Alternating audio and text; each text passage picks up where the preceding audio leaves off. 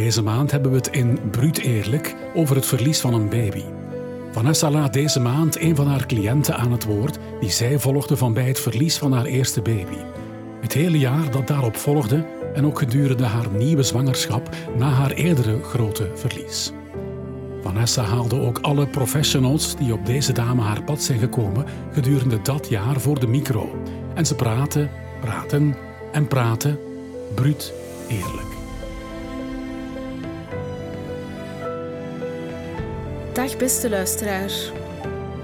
Tof dat jij ook deze maand weer luistert naar Brut Eerlijk. En vandaag praat ik met Evelien. Evelien verloor haar baby. En deze afleveringen neem ik jou, Brut Eerlijke podcastluisteraar, mee in het verhaal van Evelien. Wanneer en op welke manier heb je ontdekt dat er iets niet klopte met jouw babytje, met de zwangerschap? Was dat onmiddellijk duidelijk of, of is daar nog een aantal uren of dagen misschien over gegaan? Hoe, hoe is dat gegaan? Uh, op uh, 5 mei 2020 had ik een uh, heel normale routinecontrole bij de gynaecoloog. Dan was ik op dat moment 24 weken en drie dagen zwanger. Um, was wel midden in de eerste lockdown van corona nog. Dus um, om het te schetsen moest ik op dat moment alleen naar de gynaecoloog. Uh, Vincent, mijn vriend, mocht daar niet bij zijn. Um, dus ik ging gewoon naar de gynaecoloog. Ik had wel um, de week ervoor zo'n beetje het idee van de baby uh, beweegt minder in mijn buik, maar ik voelde hem nog bewegen. Dus gealarmeerd was ik niet, maar ik had zo wel, oh ja, ik heb wel wat vragen voor de gynaecoloog. dus ik ging naar de gynaecoloog. Ik heb daar ook verteld van ja, ik voel hem wat minder bewegen. Uh, de gynaecoloog heeft mij toen ook gerustgesteld van ja, op 24 weken is dat eigenlijk helemaal niet abnormaal. Um, dus gingen we gewoon aan het onderzoek uh, beginnen. Oké, en dan dacht ik ook, oké, ja, daarna zal ik wel gerustgesteld zijn. Ik ga hem dat weer gezien hebben, dat gaat maar oké zijn. Um, en we begonnen aan het onderzoek en uh, de gynaecoloog ja, begint normaal standaard met daar ligt een hoofdje en we gaan zo verder. En dat deed ze nu niet, ze zweeg en ze was wel allee, over mijn buik aan het zoeken. En ik had zelf ook wel het idee van oei, die ligt nu zo heel stil en zo met zijn hoofdje een beetje ingedoken in zijn lichaam, wat dat anders niet het geval was. En dan uh, kwamen de woorden um, van ja, ik denk, zei de gynaecoloog, dat ik geen goed nieuws heb, want ik zie geen hartslagje meer. Dus dan ja, stort de wereld natuurlijk in. Maar zij even van ja, wacht, wacht. Hè. Ik ga nog zeker alle opties, alle mogelijke manieren met de allee, met machine eigenlijk kijken allee, of, of ik iets kan vinden of dat ik niet mis ben. Maar het was dan redelijk snel duidelijk dat, dat ze niet mis was en dat er inderdaad geen hartklopping meer was en dat het bloed ook niet verder gepompt wordt in zijn lijfje en dat hij er dus levensloos uh, lag. Um, op dat moment was ik dus helemaal alleen bij de gynaecoloog. Heeft zij mij die woorden gezegd, heb ik alles moeten opnemen wat zij ook op dat moment tegen mij zei. Al het praktische van de zaak, al het ja, mentale die op dat moment over ons heen over mij heen ging. Ik ben natuurlijk beginnen huilen en... Um, ja, het enige wat ik kon zeggen was nee, nee, nee, denk ik. Van dit kan niet en, en wij zijn er klaar voor en dat mag niet en dit kan niet.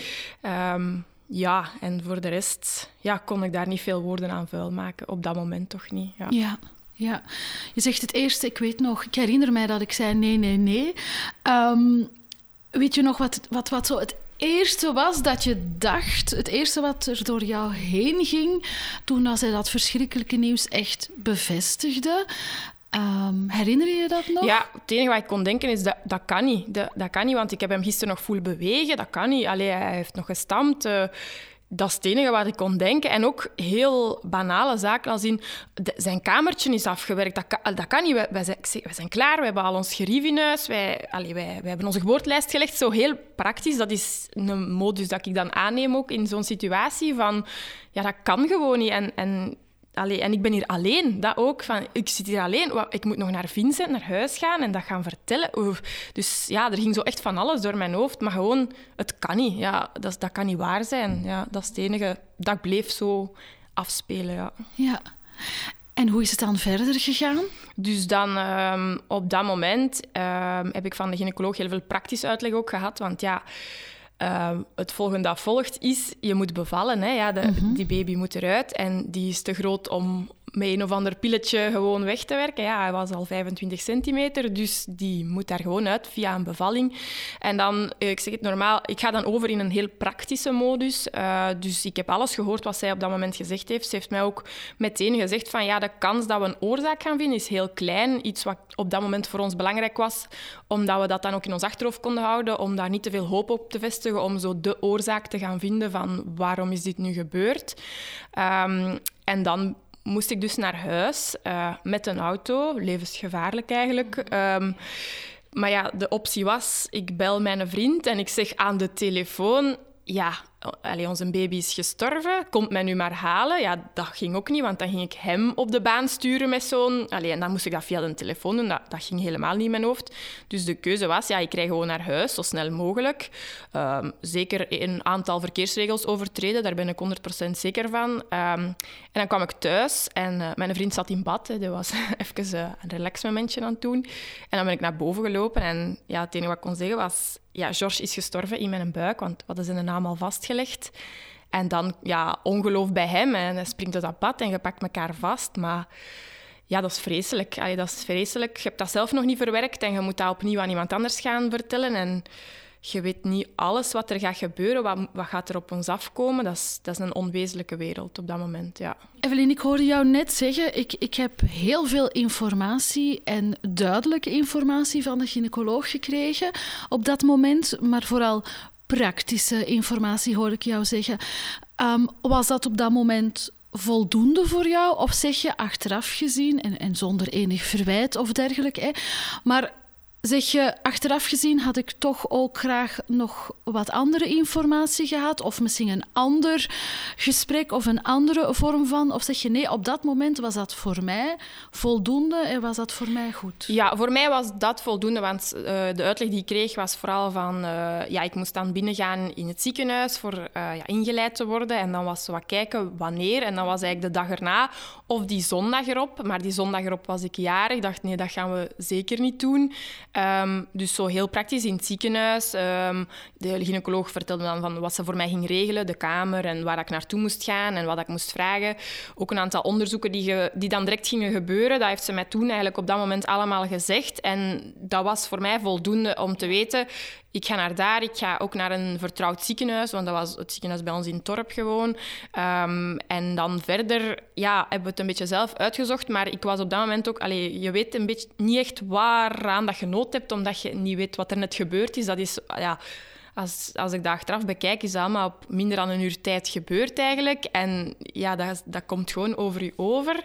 Um, en dan ja, de rest is eigenlijk, de rest van de info is in het ziekenhuis gekomen. En dat was ook op dat moment de goede moment om dat te doen. En dan is ook de gynaecoloog nog een paar keer bij ons geweest. Dus dan was dat oké, ja.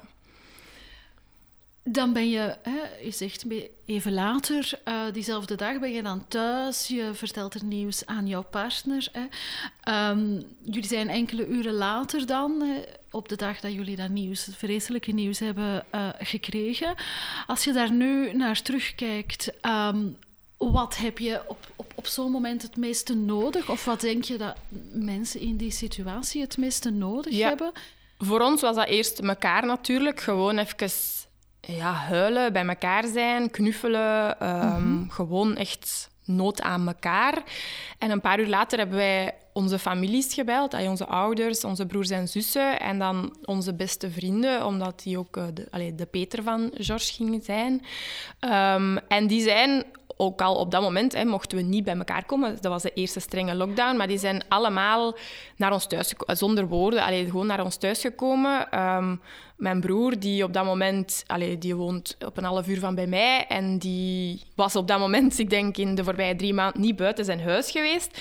Die stond aan mijn deur en die zei ook letterlijk: Ik weet niet wat ik kom doen, maar ik moest komen. Ja, inderdaad, wat kan je doen? Heel weinig, maar inderdaad voor elkaar zijn. En dat is tot op heden nog altijd hetgeen wat we het meeste nodig hebben. Mensen die tonen van wij zijn er nog altijd voor jullie. En op dat moment was dat zo nodig dat die toen bij ons thuis waren en lieten weten van we hebben niet veel woorden, maar we zijn hier wel. En, en wat dat hier gebeurt is echt niet oké. Okay. Dat is echt niet fijn, maar we gaan daar samen wel door. En dat was super belangrijk. Het allerbelangrijkste, gewoon dat die bij ons waren. En dat ook op dat moment corona onbelangrijk was. Voor, allee, dat was echt niet prioritair want ja, daar hadden we niks aan op dat moment. Dus gewoon, ja, voor ons was dat het belangrijkste. Gewoon de mensen rondom, rondom ons hebben, ja. Dat is later soms ook minder geweest. Dat je zo even wel afstand nodig had om in jezelf een beetje ook wel wat dingen... Maar dat is zo waar, een paar maanden later...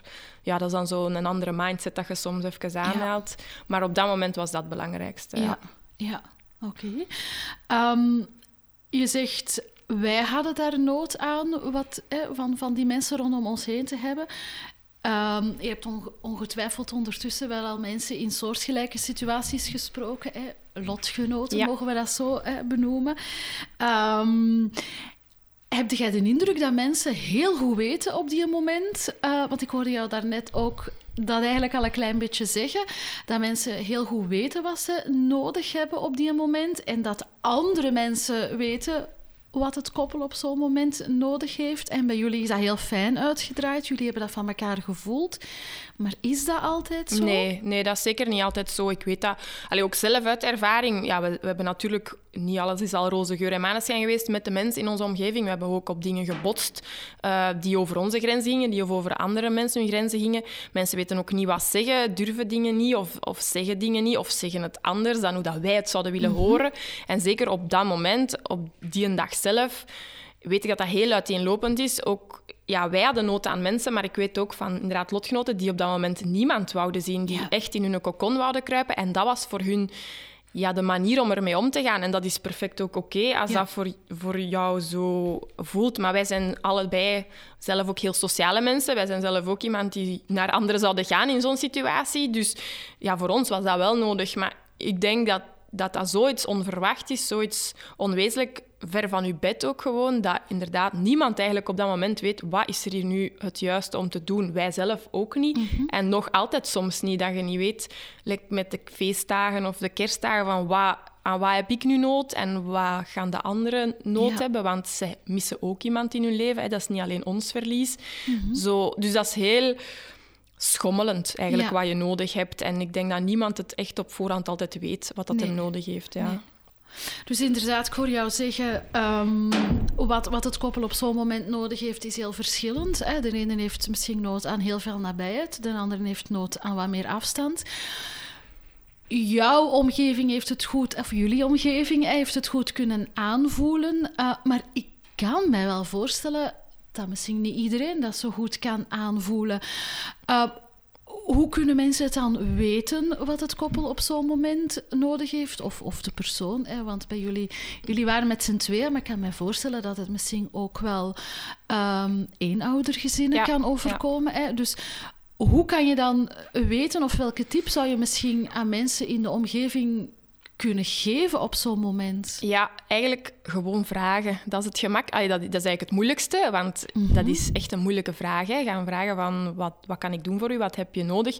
Ook niet te vaag, want dat is inderdaad een te open vraag soms. Maar gewoon, of letterlijk gaan zeggen van, is het oké als ik nu langskom? Kan u dat helpen of net niet? Dan is dat al veel concreter om, voor ons om te antwoorden van, het voelt niet oké nu. Of juist wel van, please, ik heb het nodig. Um, maar dat is eigenlijk de grootste tip. En ik zeg dat is het moeilijkste voor iedereen, maar ook voor ons. Wij moeten ook um, durven aangeven wat eigenlijk spontaan durven zeggen of aantonen van dat hebben wij nodig um, op die moment. Ik denk, op het moment dat we wisten dat George gestorven was, dan konden we dat niet. Maar nu hebben we dat wel al geleerd van oké, als de feestdagen eraan komen, dan heb ik nood aan dat of dat. En dan moet ik op een bepaalde manier gaan zeggen, want ze weten dat niet altijd uit hun eigen. Maar dat is nu heel gemakkelijk gezegd, maar dat is het allermoeilijkste voor anderen en voor ons om te doen. Het vragen en het aangeven van ik heb daar eigenlijk nood aan. Je voelt je soms dan zo wat belachelijk dat je dat, wil, dat, je dat zo wilt zeggen, of nog altijd, want we zijn ondertussen een jaar en een half verder. Hè. Sommige mensen verwachten ook dat je dan anders ermee omgaat, terwijl sommige dingen komen nog altijd heel, heel hard binnen. En ik zeg het voor andere mensen, is dat dan op den duur ook, ja, zeg, moet ik dat nu weer al aandenken of weer al aanvragen, wat ik ook begrijp. Maar dat is het belangrijkste, gewoon open communiceren. Het open durven benoemen en niet zo doodzwijgen of denken, oh, die wil daar net niet over babbelen. Nee, dat weet je niet. Ja, dat kan zijn dat ik er een dag heb dat zeg, nee, nu wil ik er niet over babbelen. En dan een andere dag van, allee, vraag mij alles alstublieft, laat mij erover babbelen. Dus dat is ook voor ons ook heel dagafhankelijk en zo. Dus je kan dat nooit op voorhand zeggen van... Ah ja, dat heb ik nodig dan en dat heb ik nodig dan. Want dat is elke, elke dag anders, ja.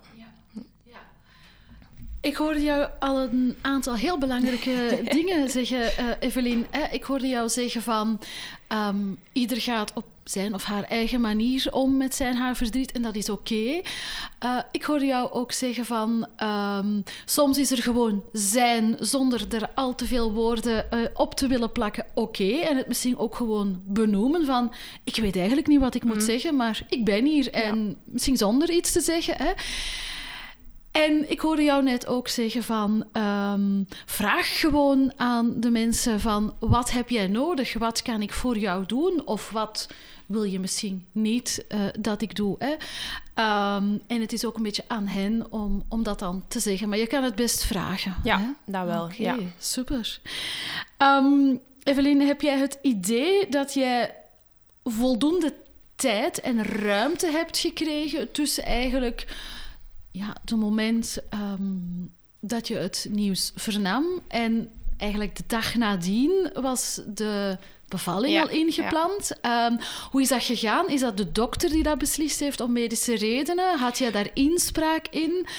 Um, hoe, is dat eigenlijk voor jou geweest? Ja. Heb je daar ruimte voldoende gekregen? Achteraf gezien, dat was heel kort keren. Ik ben dinsdagavond naar de gynaecoloog gegaan en woensdag eh, om drie uur waren wij al in het ziekenhuis. Maar ik mocht dat wel kiezen. Allee, ik had de keuze ofwel direct woensdag gaan, ofwel uh, zondag. Maar zoals ik daarnet al zei, ik was die zondag jarig, dus dat zag ik helemaal Ja, niet nee. zitten.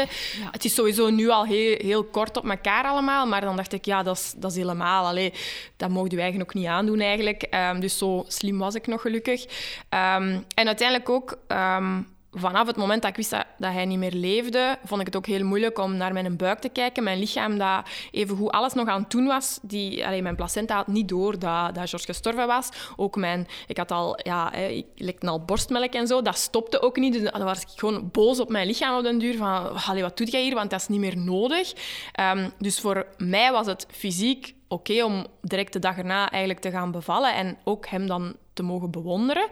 Ehm, maar ja, daar is heel weinig tijd over gegaan. Had ik meer tijd nodig? Ik denk het niet, omdat ik denk, ik persoonlijk, eh, ik, weet, ik kan daarover niet voor mijn vriend spreken, maar voor mij persoonlijk, gewoon het pure fysieke van weten dat hij in mij zit zonder dat hij leeft, dat vond ik heel moeilijk. Dus voor mij mocht hij er wel Ja. uit en ik wou hem ook ontmoeten en ehm, het beginnen, ja, ergens beginnen verwerken. Ja, je verwerkt het nooit, maar ja, je moet ergens starten. Dus dat was onze start natuurlijk. Ehm, dus voor mij was het oké op die manier. Maar ik had er wel inspraak in. Allee, ik had, het was zeker niet alleen de gynaecoloog, maar ja, we moesten dat ook niet blijven rekken of zo. Er was ook geen reden om te zeggen, ja, we moeten nog onderzoeken doen of zo, terwijl hij in de buik zit. Dat was niet nodig. Het was echt, ja, hij mocht eruit komen, ja. Ja. Dat wel.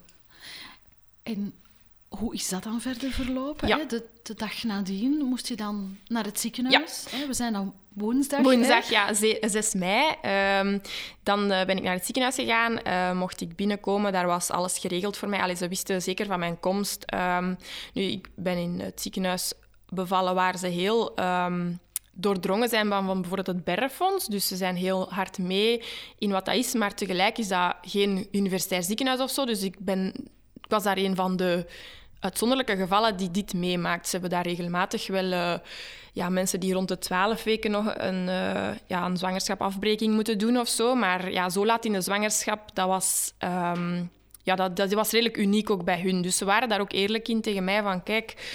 Wij zijn daar zelf ook niet heel... Allee, we, we zijn begaan in alles en we weten van Berrefonds en zo wat we moeten doen, maar zeg ons alstublieft als iets niet oké is, als iets wel oké is, want dat is ook hier geen dagelijkse kost voor ons. En dat was eigenlijk heel fijn dat ze zo heel eerlijk daarover waren. Ehm, en we zijn daar supergoed ontvangen. Ik kan echt ehm, niks slecht zeggen eigenlijk van onze dagen in het ziekenhuis. Ehm, ik ben binnengekomen om drie uur, alleen wij samen.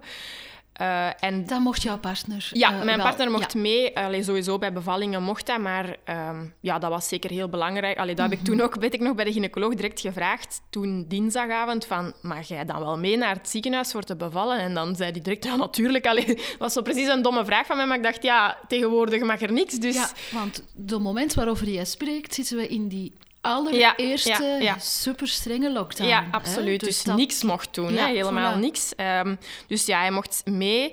Ehm, dan kregen we een, een kamer toegewezen die ze eigenlijk voorzien voor ehm, problemen in de zwangerschap en zo. Dus dat is een, een aparte kamer. Ik heb ook heel mijn, mijn arbeid op die kamer mogen doen. Terwijl normaal hè, doe je dat in de verloskamer, maar wij mochten dan daar blijven.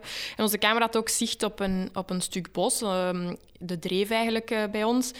En dat is ook zo'n beeld dat we nooit gaan vergeten. We hebben er ook een foto van genomen en dat zit mee in zijn fotoalbum. Zo gewoon die grote boom. En, en dat was mooi. Dat zo de natuur die ons eigenlijk al van in het begin omarmde. Ook iets dat we achteraf met George heel hard linken.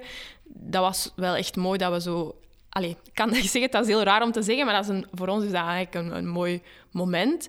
Ehm, en we zijn direct van in het begin meegenomen in het eh, verhaal van het Berrefonds eigenlijk. eh, want de- de- het ziekenhuis voorziet aan heel veel zaken, zoals kleertjes en eh, eh, dekentjes en doekjes. Dus daar zijn we eigenlijk direct mee begonnen. Om drie uur allee, eh, we hebben uitleg gekregen. Eerst van de sociale dienst moesten we een aantal praktische zaken overlopen. Dat zijn heel rare vragen waar je totaal nog nooit aan hebt gedacht. Zoals, heb je al eens aan een begrafenisondernemer gedacht? Nee, uiteraard niet, want niemand wordt zwanger met het idee, ah ja, ik moet hier ook nog een begrafenisondernemer achter dan houden. Dus dat was zo even nadenken, ah ja, eh, ja wie kennen we van eh, bij ons in de buurt? En allee, dan, ah ja, de die mochten dan pakken, zo was dat dan. Ehm, een aantal praktische zaken over hem laten inschrijven in de gemeente. We konden hem niet laten erkennen, daar was, was ik net niet zwanger, lang genoeg zwanger voor. Maar we hebben wel zo'n eh, akte van levensloos kind laten opmaken, dus hij staat wel ergens in ons systeem, zal ik zeggen. Ehm, en dan is alles een beetje op ons tempo, denk ik, verlopen. Allee, ik heb zeker niet de indruk dat dat daar gerushed werd of dat dat, voor, allee, dat, dat vooruit moest gaan. Ehm, om vijf uur heb ik dan de eerste pilletjes eh, gekregen voor ehm, ja, de bevalling in gang te zetten. Dat viel dan nog goed mee, dan kon ik allemaal nog verdragen. Uh, gynaecoloog had ook van in het begin gezegd van ja, je moet hier niet onnodig eh, pijn lijden. Je mag direct eh, een epidurale vragen als dat nodig is. Ehm, maar ik wou, zelf het ook even voelen allemaal. Ik wou het echt voelen van oké, ik ben hier aan het bevallen. Zo, eh, niet direct alles plat spuiten. Zo. Ehm, dus dan eh, om de paar uur kreeg ik dan zo pilletjes opgestoken. En dan na vanaf een uur of tien, elf begon het wel heel zwaar te worden. Had ik heel harde wee. Het zijn ook heel Ehm, heel geforceerde pillen, dat is nog meer dan een gewone inleiding dat je op, krijgt. Omdat ik zeg, mijn lichaam was totaal niet klaar om te bevallen. Die had echt niet door wat er aan het gebeuren was. Ehm, dus vanaf een uur of elf, denk ik, heb ik dan een epidurale gevraagd. Ehm, en dan heb ik heel veel koorts gemaakt. Mijn lichaam heeft heel hard zich verzet eigenlijk tegen de zwangerschap, eh, tegen de bevalling. Waarvan dat ik achteraf een beetje trots ben. Zo van, ah ja, jij, wist als lichaam, want dit is niet oké. dat is niet de bedoeling. We moeten hier nog niet bevallen. Dus ik was zo wel van, ja, dat is waar, maar laat het toch maar gebeuren. Ja. Ehm, maar uiteindelijk is de bevalling heel vlot gegaan. En in die tussentijd dat ik in arbeid was, hebben zeg het, van alles mogen kiezen. Een truitje voor hem mogen kiezen, een dekentje. Ik had zelf ook een dekentje mee dat ik zelf gemaakt had. Ehm, Ik ben blij dat we dat mee hadden genomen. Ehm, en zo'n aantal gewoon op ons gemak wat dingen kunnen doen, ons voorbereiden op iets waar je totaal niet weet waarop je je moet voorbereiden. En dan ehm, was wel een hele zware nacht ook. Ehm, ik zit met heel veel koorts. En dan de dag erop, dus op donderdag 7 mei, rond 6 uur, ehm, had ik het idee van, ja, ik heb hier heel veel druk en zo. En de vroedvrouw zei, dat kan nog niet, dat is heel snel. Normaal duurt dat wel twee, drie dagen bij zo'n geforceerde eh, bevalling. Maar ik zeg, ja, ofwel moet ik naar de grote wc, ofwel moet ik hier aan het bevallen. En dan had ze toch een check gedaan. Ze zei, ja, het is, het is waar, het zit klaar. En dan eh, ben ik naar de verloskamer gebracht. Dat was heel moeilijk. Dat vond ik echt een, een hartverscheurend moment. Want dan besefte ik pas, oké, nu is, gaat mijn zwangerschap gedaan zijn en, en moet ik hier bevallen. En dan is dat ook dat moment van de baby en ik samen, hè, één geheel, dat is, dat is voorbij. Hè. Dat, dat eindigt hier nu, dus dat was heel moeilijk. Ehm, de bevalling zelf was super vlot. Ja, hij was ook maar heel klein. Uh, dus dan rond iets, na, allee, iets voor half zeven is uh, George geboren. En um, het mooiste moment uit mijn leven, terwijl dat ook het meest trieste moment is uit mijn leven. Hij was perfect afgewerkt, gewoon veel te klein en helemaal zeker niet klaar voor de wereld.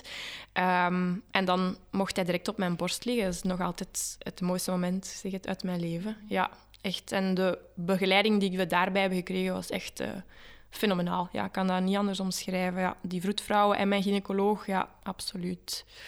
Ja.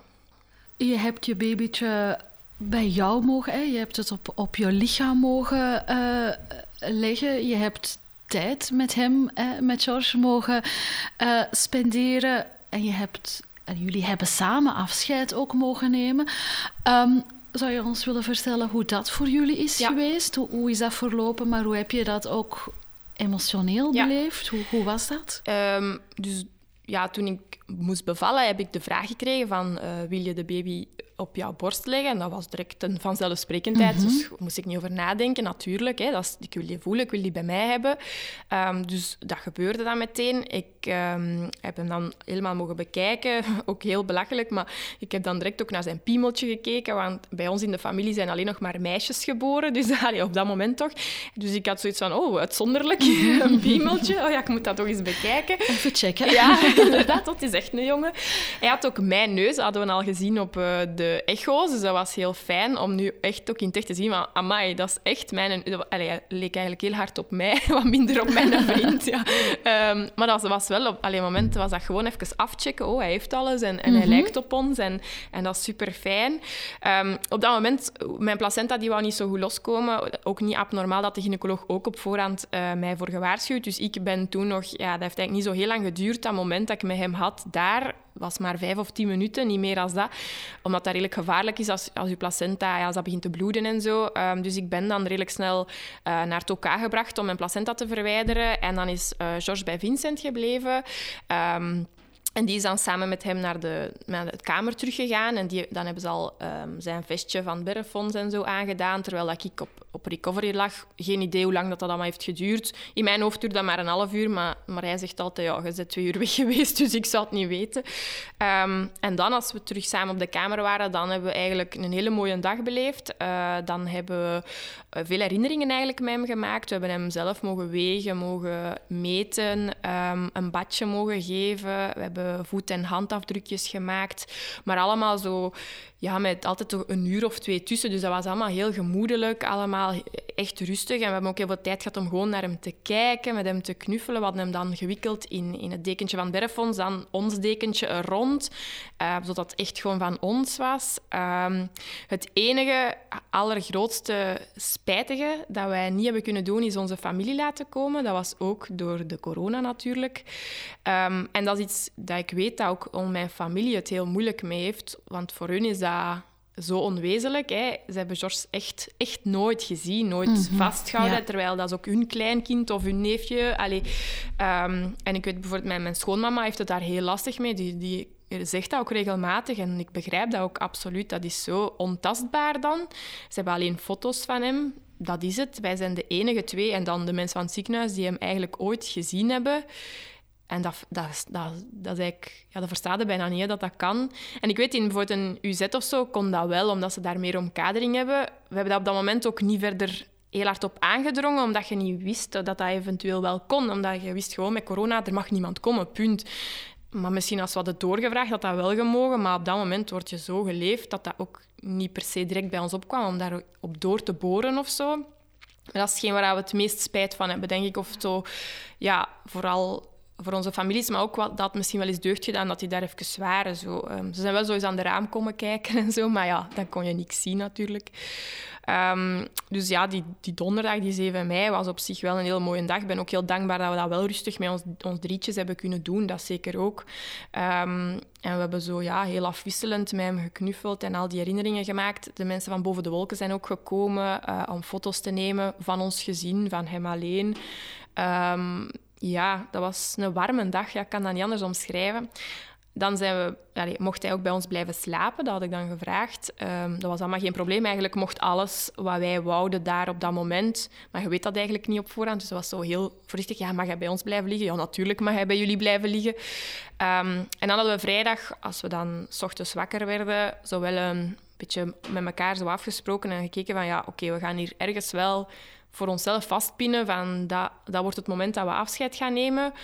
Want dat blijven rekken, dat, dat heeft ook niet zo heel veel nut. En daar word je eigenlijk ook niet gelukkiger van. Um, Dus hebben we gezegd, oké, tegen de avond gaan we naar huis op vrijdag. En hij bleef daar, want uh, ze gingen nog een autopsie doen voor George. En we wisten ook dan, ja, na de autopsie willen we hem niet meer zien, want dat is geen beeld dat we ons nog wouden in ons hoofd houden. En je zag ook al het grote verschil tussen wanneer hij geboren was en dan tegen vrijdag. Ja, hij leeft niet meer, hè, dus dat, dat, is, dat is niet abnormaal. Hij, dat takelt af en, en hij was al lang niet meer zo mooi als dat hij geboren was. Ehm, dus we wisten ook van, ja, we konden in het weekend nog langskomen en zo, want hij werd pas maandag, werd autopsie pas gedaan. Maar we hadden voor ons eigen iets van, ja, dan blijf je dat maar opnieuw herbeleven. En, en dat is heel pijnlijk elke keer opnieuw. Dus we hadden echt iets van, oké, vrijdagavond nemen we afscheid. En um, daar, dat is het dan ook. Voor, dan daarna ja, krijgen we hem eigenlijk achteraf pas gecremeerd bij ons thuis. Um, dus dan hebben we nog vrijdag gewoon heel de dag gewoon met hem van, allee, gelegen en alles eigenlijk een beetje opgenomen in ons. Zelf wat foto's nog genomen. Um, en eigenlijk is nog wat geknuffeld. En op een gegeven moment hebben we dan ja, de vroedvrouw laten weten dat dat voor ons oké was. En dan hebben we hem nog goed aangekleed, een mutsje opgezet, um, een bandje van Berfons nog bij hem gegeven. En uh, dan zijn ze hem komen weghalen in zijn bedje. En um, ja, dat was het dan zo. Allee, dat was hartverscheurend opnieuw, ja. Ja, dat, dat is ook denk niet te omschrijven, zelfs in woorden, hoe dat, dat voelt om hem achter te laten. Maar uh, het was wel mooi. Allee, we hebben de mooi, heel, heel mooie twee dagen gehad in het ziekenhuis. En daar kan ik niks anders van zeggen. Um, en dan zijn we naar huis gegaan. Um, waar dat we thuis kwamen in een zee van bloemen bij ons thuis. Ja. Dus uh, al onze familieleden hadden wel iets bij ons thuis. Echt kaartjes, uh, bloemen. Um, bloemetjes die stonden voor George, bloemetjes die stonden voor zijn neefjes, zijn nichtjes. Um, een bloemetje voor ons, uh, van, de, van de collega's. Allee, dus eigenlijk van iedereen stonden er zo al op onze tafel bloemen. En dat was eigenlijk heel fijn om zo thuis te komen. Zo van, oké, ja, hier zijn mensen die heel de tijd weer aan ons hebben gedacht. En dan is ook iedereen opnieuw vrijdagavond bij ons langsgekomen. Of zaterdag, allee, dat was zo afwisselend. Ik denk dat we eigenlijk de weken daarna bijna elke dag iemand over de vloer hebben gehad. Um, wat dat voor ons op dat moment oké was en ook fijn aanvoelde. Um, maar dan begint het eigenlijk pas, het echte rouwen en het het ja, verwerken en verweven van George in ons leven. Dan, dan kwamen de moeilijke momenten eigenlijk pas daarna. Ja. Dankjewel om te luisteren. En we vertellen graag morgen verder. Tot morgen.